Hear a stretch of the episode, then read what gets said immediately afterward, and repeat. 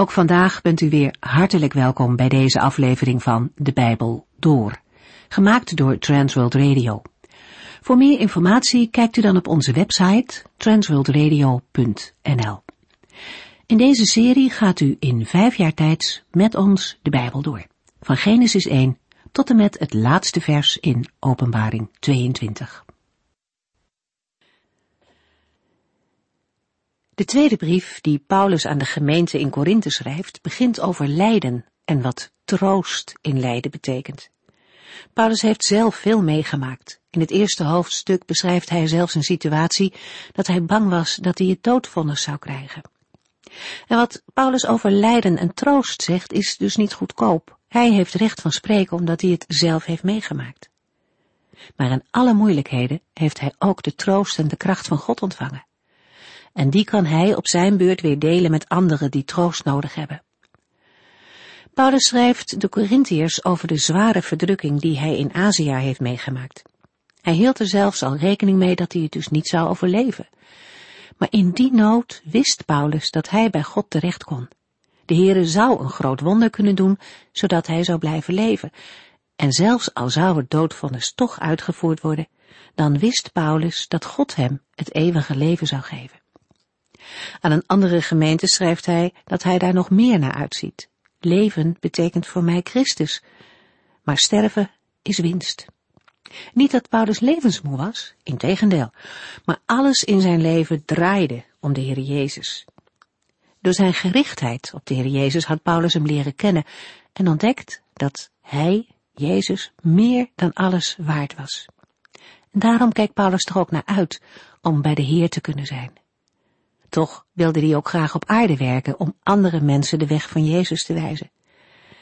En hij wijst de Corinthiërs er ook op dat hun voorbeden meewerkt voor hem.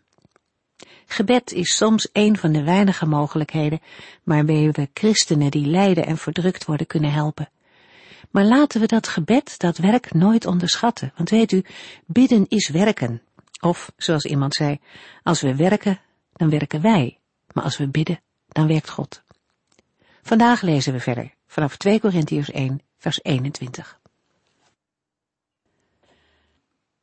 In de vorige uitzending heeft apostel Paulus zich verdedigd tegen de beschuldiging dat hij onbetrouwbaar zou zijn en op al te gemakkelijke wijze zijn reisplannen heeft gewijzigd. Paulus heeft aangegeven dat zijn reisplan wel is veranderd, maar dat betekent niet dat hij onbetrouwbaar is. De betrouwbaarheid van de apostel is niet afhankelijk van het wel of niet doorgaan van een bepaald reisschema. Betrouwbaarheid hangt samen met de gesteldheid van het hart. Paulus' hartsgesteldheid komt voort uit zijn roeping als prediker van het evangelie. En deze roeping komt op haar beurt van God. Zodoende is uiteindelijk de trouw van God de oorsprong van Paulus' betrouwbaarheid ten opzichte van de gemeente. De apostel schrijft in vers 18, Net zoals God betrouwbaar is, is ook mijn woord betrouwbaar. 2 Korintiërs 1 vers 21 en 22 God heeft u en ons door Christus vaste grond onder de voeten gegeven. En wij als apostelen zijn door hem aangesteld. Hij heeft zijn stempel op ons gezet door ons zijn heilige geest in het hart te geven. Daardoor zijn wij verzekerd dat we bij hem horen.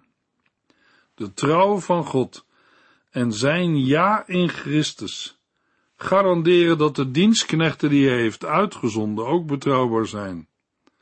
In vers 21 en 22 gaat de apostel dit verder uitwerken. Het is op zich verdrietig dat degene die hen het evangelie van Christus heeft verkondigd, zich moet verantwoorden of hij wel een echte gelovige is. Als de Corinthiërs door de prediking van Paulus tot geloof zijn gekomen en vaste grond onder hun voeten hebben gekregen, dan kan het toch niet anders dat Paulus en zijn medewerkers die vaste grond ook hebben ontvangen. Hij heeft zijn stempel op hen gezet, door hen zijn heilige geest in het hart te geven. Het is logisch dat een toenemende verbondenheid met de Heer Jezus Christus een toenemende betrouwbaarheid tot gevolg heeft. Niet alleen versterkt de Heere de verbondenheid met Christus, maar hij zalft ook zijn dienstknechten. Daarbij moeten we denken aan de zalving van de gelovigen met de Heilige Geest. Met diezelfde Heilige Geest zijn de gelovigen, ook Paulus en de Corinthiërs, verzegeld. Door middel van een zegel, een afdruk van een zegel of zegelring, markeerde men in de oudheid zijn eigendomsrecht, of gaf men aan een brief of voorwerp een bewijs van echtheid mee. De verzegeling die Paulus hier bedoelt, bestaat uit de vervulling met de Heilige Geest, die de Heer Jezus aan de gelovigen heeft beloofd. Deze verzegeling met de Geest door de Heere is niet alleen een teken van het goddelijke eigendomsrecht op de gelovigen, maar ook een waarmerk, een goddelijke goedkeuring van hun geloof. Het is tegelijk het onderpand van het toekomstige heil dat de gelovigen te wachten staat. De vervulling met de Heilige Geest is de eerste gave van de toekomstige heerlijkheid. De Heilige Geest is het onderpand dat de Heere de gelovigen heeft gegeven als garantie dat de rest, de volledige heerlijkheid, zal volgen. Het is opmerkelijk dat in het betoog van Paulus zowel God de Vader als Christus de Zoon als de Heilige Geest worden genoemd, als waarborgen voor de betrouwbaarheid van Paulus en zijn medewerkers. Daarbij speelt zeker mee dat Paulus drie getuigen opvoert om zijn oprechtheid en betrouwbaarheid te bewijzen. De apostel citeert Deuteronomium 19 vers 15. 2 Korintiërs 1 vers 23. Ik roep God op als mijn getuige, dat ik de waarheid spreek. De reden dat ik niet naar Korinthe kwam, is dat ik u wilde sparen. De voorgaande verse diende om de betrouwbaarheid van de apostel en zijn medewerkers ten aanzien van de Corinthiërs te bevestigen en het verwijt van onbetrouwbaarheid te niet te doen. In vers 23 geeft Paulus de reden voor de verandering van zijn reisplan en het niet doorgaan van zijn extra bezoek.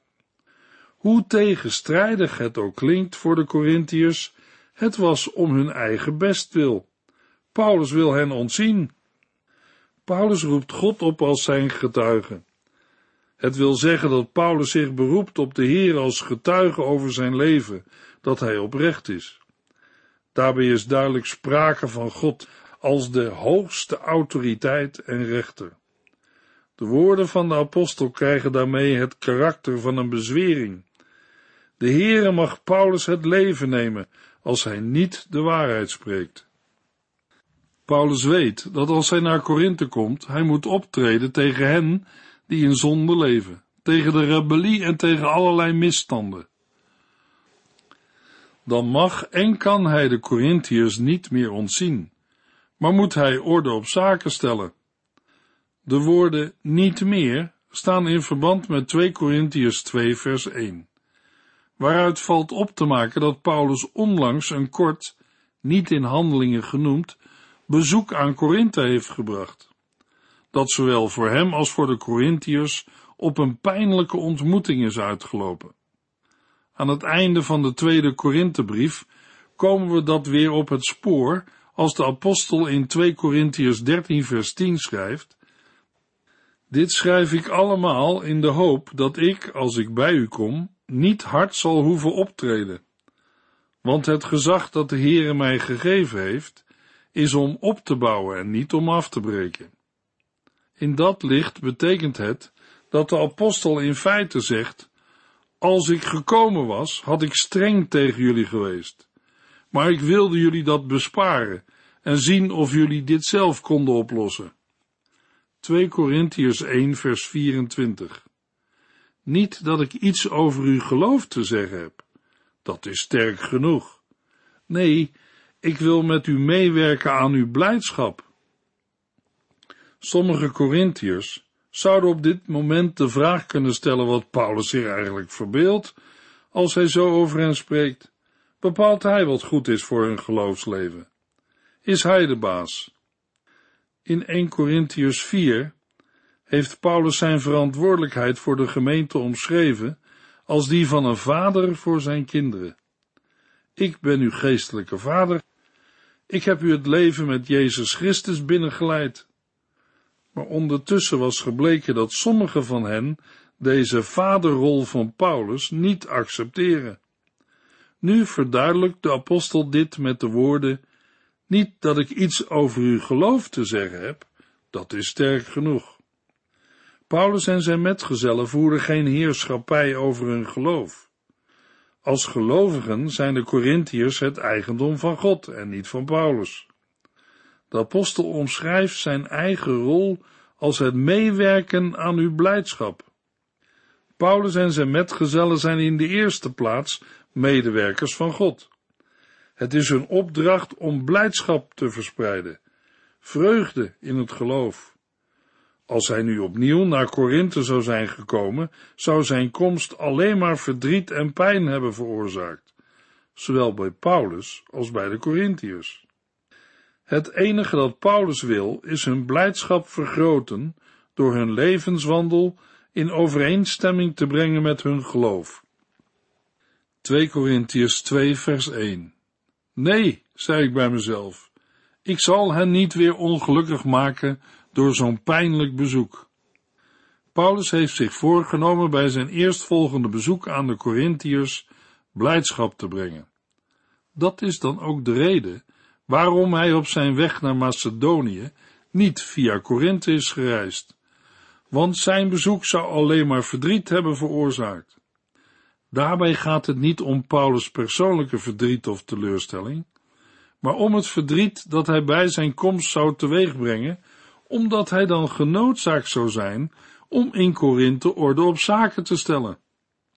De woorden niet weer zijn veel betekenend, want daaruit blijkt dat Paulus al eerder een bezoek aan Korinthe heeft gebracht. Een bezoek dat pijn veroorzaakte. Daarmee kan niet het langdurige verblijf zijn bedoeld dat in Handelingen 18 staat beschreven. Dat eerste bezoek resulteerde in de bekering van veel Corinthiërs en de oprichting van de christelijke gemeente. De conclusie is dat Paulus, waarschijnlijk na het schrijven van de eerste brief aan de Corinthiërs, een kort bezoek heeft gebracht aan Korinthe, mogelijk na de terugkeer van Timotheus met teleurstellende berichten. Zowel voor Paulus als voor de Corinthiërs was dit korte bezoek een pijnlijke ervaring. 2 Corinthiërs 2 vers 2 Als ik u bedroefd maak, wie zal mij dan blij maken? De enige die dat kunnen doen, bent u. Maar dat gaat niet als ik u verdriet bezorg. Een bezoek op dit moment zou niet alleen teleurstellend zijn voor de Corinthiërs, maar ook voor Paulus zelf. Wanneer hij door zijn vermaning de Corinthiërs tijdens zijn bezoek verdriet bezorgt, dan zou hij pas weer blij kunnen zijn als de Corinthiërs zich van hun zonde, hoogmoed en rebellie zouden bekeren. Maar van deze bekeringsbereidheid was Paulus niet overtuigd, en daarom heeft hij zijn reisplan gewijzigd. We hebben in 2 Corinthiërs 1 vers 23 gelezen, de reden dat ik niet naar Korinthe kwam, is dat ik u wilde sparen.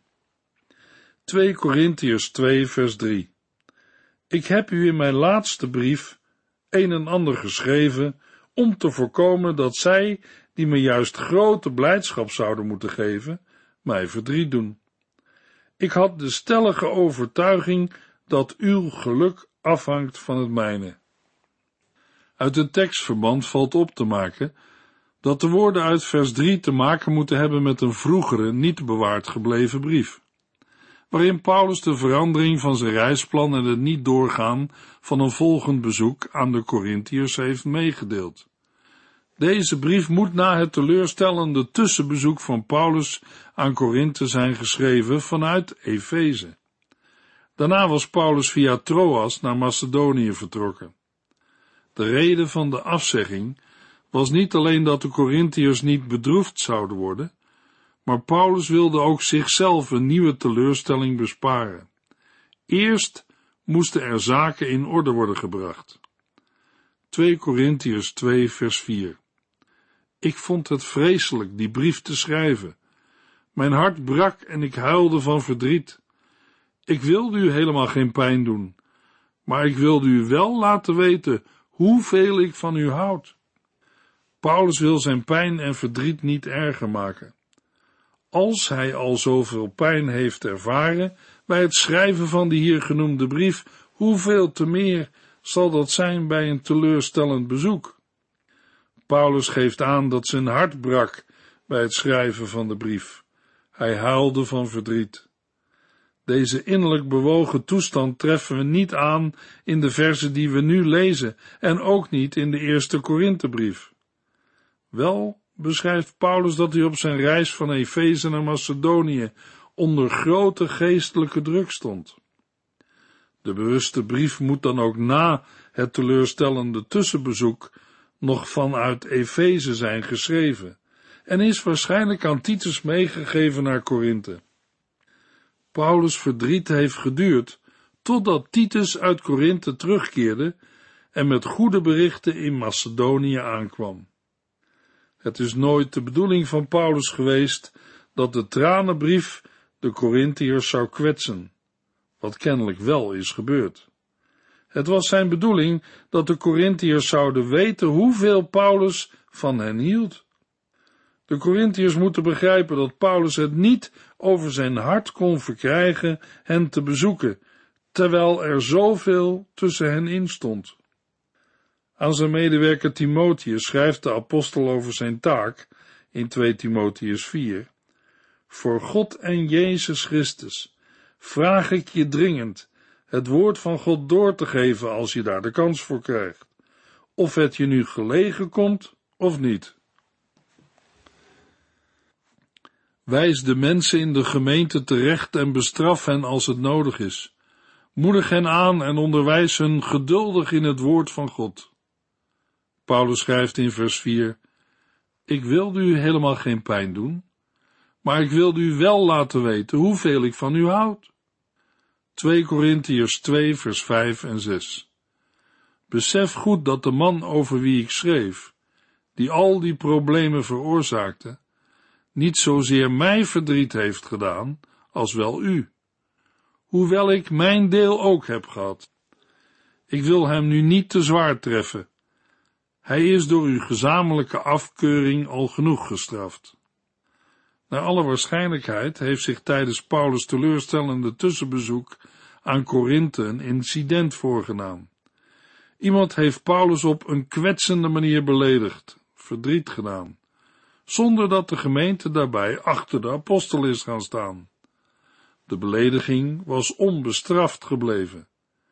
In de onder tranen geschreven brief is Paulus op deze kwestie ingegaan. En dat heeft kennelijk tot een verandering in de houding van de gemeente geleid. De bedrijver van het kwaad is bestraft. En Titus heeft Paulus van deze bestraffing op de hoogte gesteld. De in dit vers genoemde iemand is niet de zondaar uit 1 Corinthians 5 vers 1. Deze had het niet speciaal op Paulus voorzien. Wat hier in 2 Corinthians 2 wel het geval is. Paulus ziet het verdriet wat hem persoonlijk is aangedaan, in zekere zin als verdriet dat de hele gemeente is aangedaan. Immers, als de apostel en stichter van de gemeente wordt beledigd, dan wordt de hele gemeente getroffen. De apostel drukt zich voorzichtig uit. Paulus wil het voor de betreffende broeder niet nog moeilijker maken dan het nu al is. De gemeente had gehoor gegeven aan de oproep van Paulus en de man terecht gewezen. De tucht was toegepast en had het gewenste effect.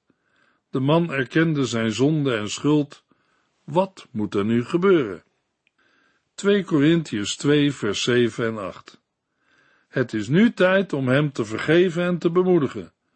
Anders wordt hij zo verbitterd en ontmoedigd dat hij er nooit meer bovenop komt. Daarom vraag ik u hem te laten merken dat u nog altijd van hem houdt. Het feit dat de gemeente met haar houding achter de apostel is gaan staan, door de man in kwestie te bestraffen, is voor Paulus voldoende. Nu blijkt duidelijk dat de apostel niet uit is op vergelding, integendeel. Hem gaat het lot van de man in kwestie ter harte. Daarom roept Paulus de gemeente op hem te vergeven en te bemoedigen, opdat hij er niet door verbittering en ontmoediging aan onderdoor gaat en er nooit meer bovenop komt. Omdat de gelezen verzen duidelijk maken dat er een basis voor vergeving is, kunnen we ervan uitgaan dat de man in kwestie berouw heeft getoond en zijn schuld heeft beleden. Het vergeven en bemoedigen is niet alleen een zaak van individuele gelovigen, maar van de hele gemeente. Daarom vraagt Paulus, laat hem merken dat u nog altijd van hem houdt. In Galaten 6 vers 1 schrijft Paulus, broeders en zusters, als iemand op iets verkeerds wordt betrapt, moet u, als mensen die door de geest geleid worden, hem vriendelijk terechtwijzen. Vergeet niet dat u zelf ook in de verleiding kunt komen iets verkeerds te doen. Bijzonder, als zo de gemeente gebouwd mag worden en de Heere mensen tot inkeer brengt. 2 Korintiërs 2 vers 9 tot en met 11 Ik heb die vorige brief ook geschreven om te zien hoe ver uw gehoorzaamheid aan mij zou gaan. En nu, wanneer u iemand vergeeft, doe ik het ook. Als ik iemand iets vergeef, vooropgesteld dat ik iets te vergeven heb, doe ik dat als vertegenwoordiger van Christus, ter wille van u. Anders zou Satan wel eens voordeel op ons kunnen behalen. Wij kennen zijn streken maar al te goed. De brief die Paulus onder tranen had geschreven, had niet alleen als doel de Corinthiërs van het niet doorgaan van zijn bezoek op de hoogte te stellen, of zich te beklagen over de belediging door een bepaalde broeder. De brief was ook bedoeld om de verhouding tussen de apostel en de gemeente weer op orde te brengen. Paulus wilde enerzijds, door middel van de brief, zijn liefde en zorg voor de gemeente tot uitdrukking brengen. Maar anderzijds wilde hij bereiken dat de Corinthiërs weer op één lijn met hem kwamen. De brief diende om te zien hoe ver uw gehoorzaamheid aan mij zou gaan. Wanneer de gemeente de man in kwestie vergeeft, dan heeft ze bij voorbaat de instemming van Paulus. Voor hem is de band van vertrouwen tussen hem en de gemeente van veel groter belang dan de belediging die hem is aangedaan. Paulus heeft de hem aangedane belediging niet zo hoog opgenomen. De vertrouwensband is Paulus veel meer waard dan dat wat is voorgevallen. Daarom heeft hij al lang vergeven en zal deze kwestie niet meer tussen hen instaan. De apostel zal nooit zijn eigen voordeel de voorkeur geven boven het heil van de gemeente of een individuele gelovige. Als zij zo staan op een naar menselijke maatstaven rechtvaardige vergelding van het hem aangedane leed, dan zou de Satan de kans krijgen verwijdering tussen Paulus en de gemeente te brengen. En mogelijk ook verbittering zaaien bij de betreffende broeder. En daarmee zou Satan voordeel behalen. De apostel is zich deze opzet van de Satan zeer goed bewust. Paulus kent zijn streken maar al te goed. 2 Korintiërs 2 vers 12 Toen ik de stad Troas bereikte, gaf de Heere mij een prachtige kans er het goede nieuws te brengen. Maar ik trof mijn broeder Titus daar niet aan en had geen rust. Ik vroeg me af waar hij kon zijn. Nadat Paulus duidelijk heeft gemaakt waarom hij van het afgesproken reisplan is afgeweken, vertelt hij nu hoe zijn reis ondertussen is verlopen. De reis die Paulus nu beschrijft, volgt een veel ouder reisschema dat we al aantroffen in 1 Corinthians 16 vers 5. De plaatsnaam Troas wordt ook in Handelingen 16 gebruikt voor de hoofdstad van het gelijknamige gebied. De eigenlijke naam van de stad was Alexandria Troas. Deze havenstad vormde het logische vertrekpunt voor de overtocht naar Macedonië. En Paulus heeft de stad dan ook meermalen in het voorbijgaan bezocht. Deze keer was Paulus niet alleen op doorreis, maar kwam hij er met het doel het evangelie te verkondigen. In tegenstelling tot vroegere keren, toen er geen gelegenheid was of de tijd niet rijp was om in deze noordwesthoek van Klein-Azië het evangelie te brengen. Toen had Paulus een prachtige kans om er het goede nieuws te brengen. De verkondiging in Troas is vruchtbaar. Als de apostel een klein jaar later Troas opnieuw aandoet, is er sprake van een christelijke gemeente. 2 Korintiërs 2 vers 13 Daarom nam ik snel weer afscheid en ging direct naar Macedonië om hem te bezoeken. De gelegenheid die Paulus in Troas geboden werd om het evangelie te verkondigen, zou normaal gesproken door de apostel ten volle zijn benut. Deze keer echter niet. Paulus had verwacht dat Titus, die door hem naar Korinthe was gestuurd, al via Macedonië zou zijn teruggekeerd en hem in Troas zou ontmoeten. Toen de komst van Titus op zich liet wachten, besloot Paulus hem tegemoet te reizen naar Macedonië. De reden waarom de apostel zo uitzag naar de ontmoeting met Titus, lag in zijn bezorgdheid over de gemeente van Korinthe. Hij moest weten hoe de gemeente sinds het mislukte tussenbezoek en zijn laatste brief tegenover hem stond. Sinds dat bezoek had de apostel geen rust meer gehad. De bezorgdheid voor en de onzekerheid over de gemeente van Korinthe waren ondraaglijk geworden. Zou de relatie tussen hem en de door hem gestichte gemeente nog goed komen? Of zou de gemeente in anarchie, dwaalleer en zonde ten onder gaan? In de volgende uitzending lezen we daarover meer in 2 Korintiërs 2 en 3. U heeft geluisterd naar De Bijbel Door, in het Nederlands vertaald en bewerkt door Transworld Radio. Een programma waarin we in vijf jaar tijd de hele Bijbel doorgaan. Als u wilt reageren op deze uitzending of u heeft vragen, dan kunt u contact met ons opnemen. Tijdens kantooruren kunt u bellen op 0342 478432. 0342 478432. Ook kunt u een e-mail sturen naar de Bijbel transworldradio.nl en natuurlijk kunt u ook via de post ons bereiken. TWR, postbus 371, postcode 3770, AJ in Barneveld. Dit programma werd gepresenteerd door Cor Weda en Ike André. Techniek was in handen van Odin van Voerkom. En wij allemaal bedanken u voor het luisteren. Graag tot de volgende keer.